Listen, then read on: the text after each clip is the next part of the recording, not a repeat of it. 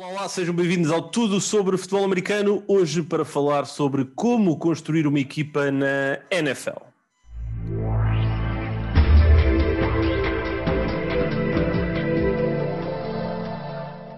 Olá, Nuno. Bem-vindo. Tudo bem contigo, meu amigo? Está tudo ótimo. Oi, hello! Oi, hello. Estás a entrar, estás a entrar aqui à, à, à Joaquim Ovelhas. Joaquim Ovelhas. Olha, estou-te a ligar. Não, estou-te a ligar. Estamos a falar porque estamos na plena semana de Mercado Livre, não é? E eu pensei, como é que nós podemos. Há muitos tópicos, há muita conversa, nós podemos fazer um podcast quase para falar sobre cada. Eu, por exemplo, estava vontade de fazer um podcast só para falar do, do Fitzpatrick em Washington, ou, ou para falar daquilo que os Patriots estão a fazer e, e poderemos fazê-lo mais ao longo dos próximos tempos.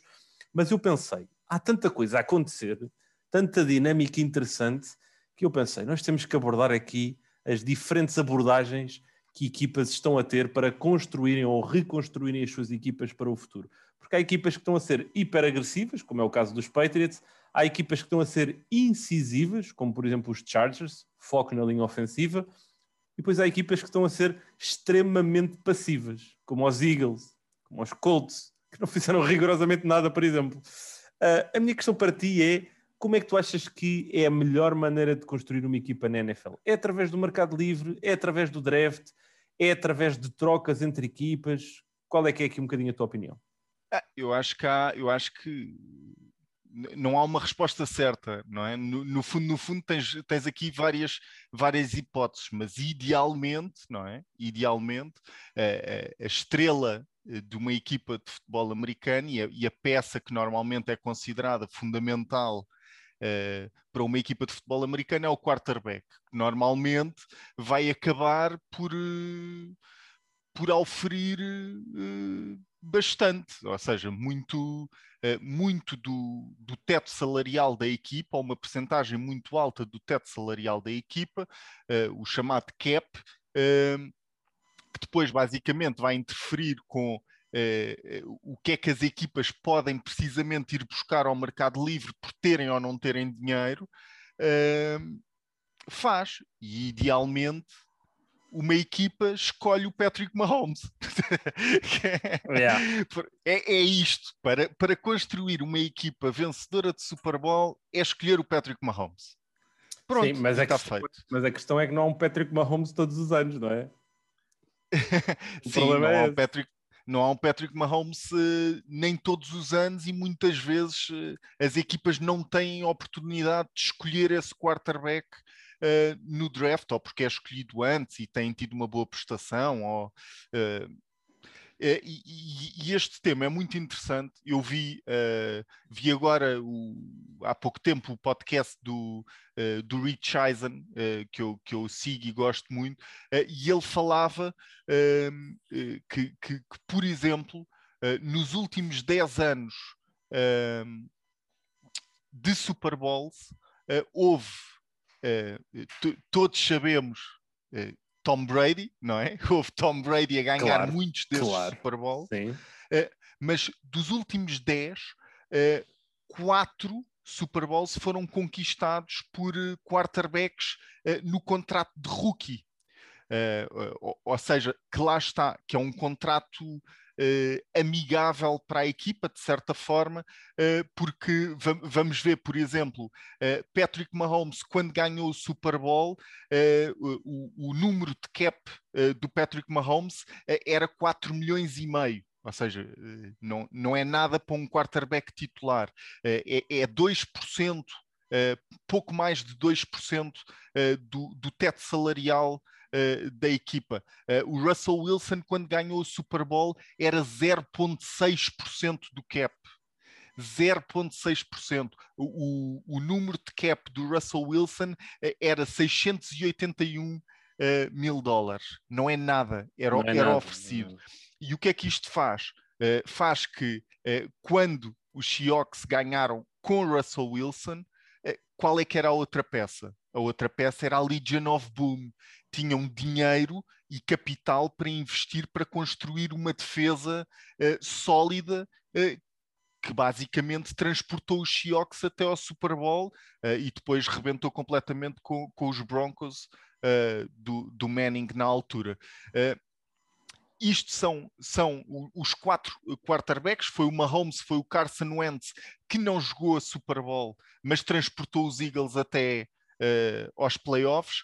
Uh, depois uh, Russell Wilson e Joe Flacco na altura, na altura uh, com, com os Ravens. Os outros quarterbacks é basicamente Tom Brady e Eli Manning e Peyton Manning, basicamente, que, que por si só também é muito interessante.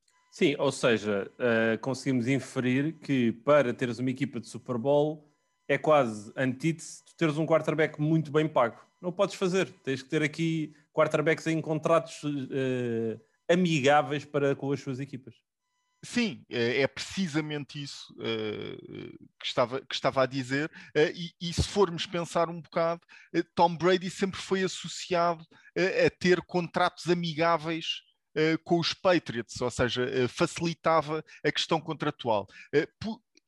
Estas questões contratuais e como, como as equipas estão a dar a volta ao, ao teto salarial também é muito interessante porque podemos olhar, por exemplo, para, para o Dak Prescott, que recebeu agora uh, aquele contrato massivo de, de, de quatro anos.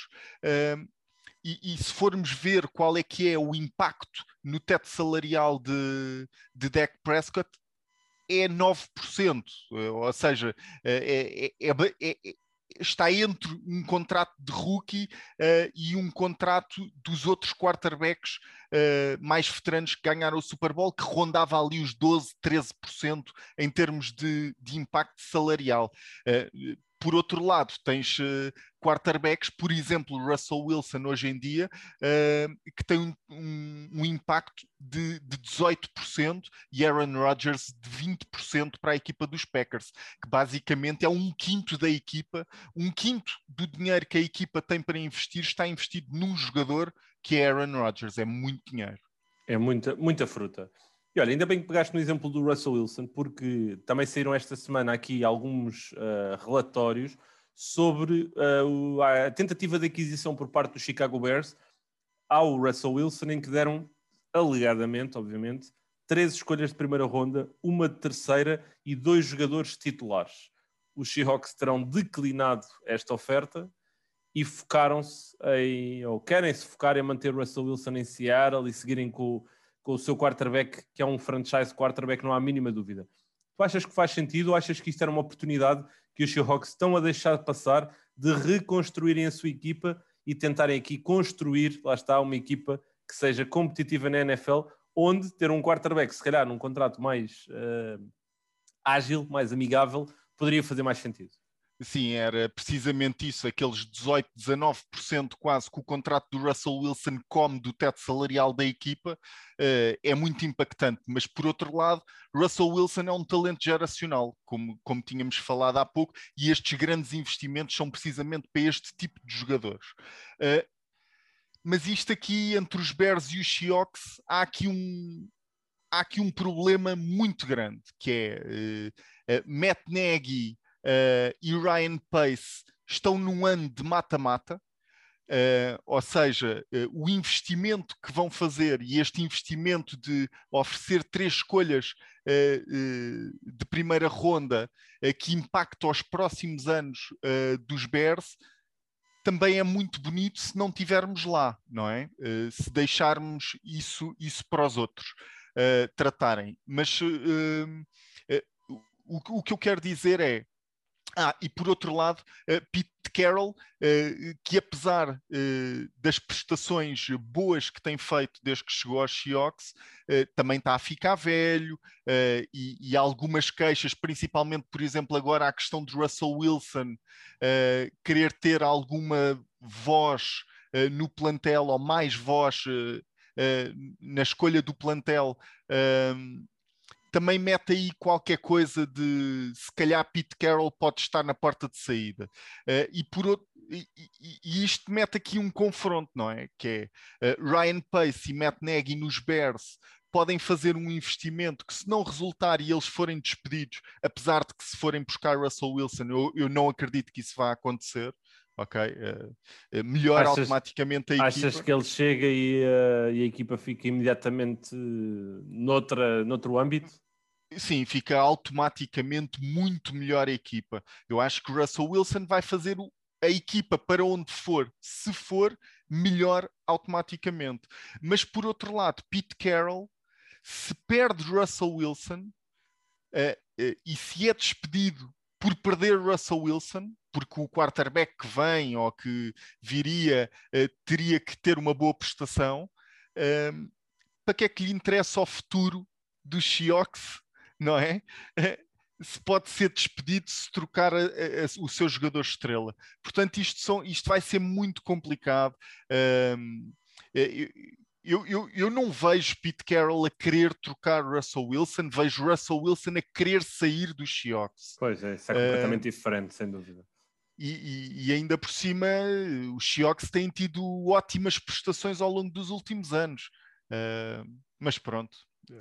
Sim, imagina, eu acho que uh, um, um, um, tópico ou um apontamento tem sido comum aqui nesta nossa conversa é que quarterback é fundamental nos dias de hoje da NFL e sem um quarterback Uh, não tem que ser um franchise quarterback, mas um quarterback sólido, capaz, adequado ao sistema, é, é, é, impossível de uma equipa ser competitiva e de se construir aqui um plantel. A minha última questão aqui relacionada com toda esta dinâmica de como construir a equipa é a abordagem que as equipas têm estado a ter, algumas é de tenho, tenho dinheiro, então vou buscar todas as peças disponíveis que, que existem no mercado. Tu achas que essa é a abordagem correta ou a abordagem deve ser eu vou esperar eu vou ser incisivo naquilo que eu vou buscar e eu vou buscar o melhor jogador para a minha posição, para o meu sistema.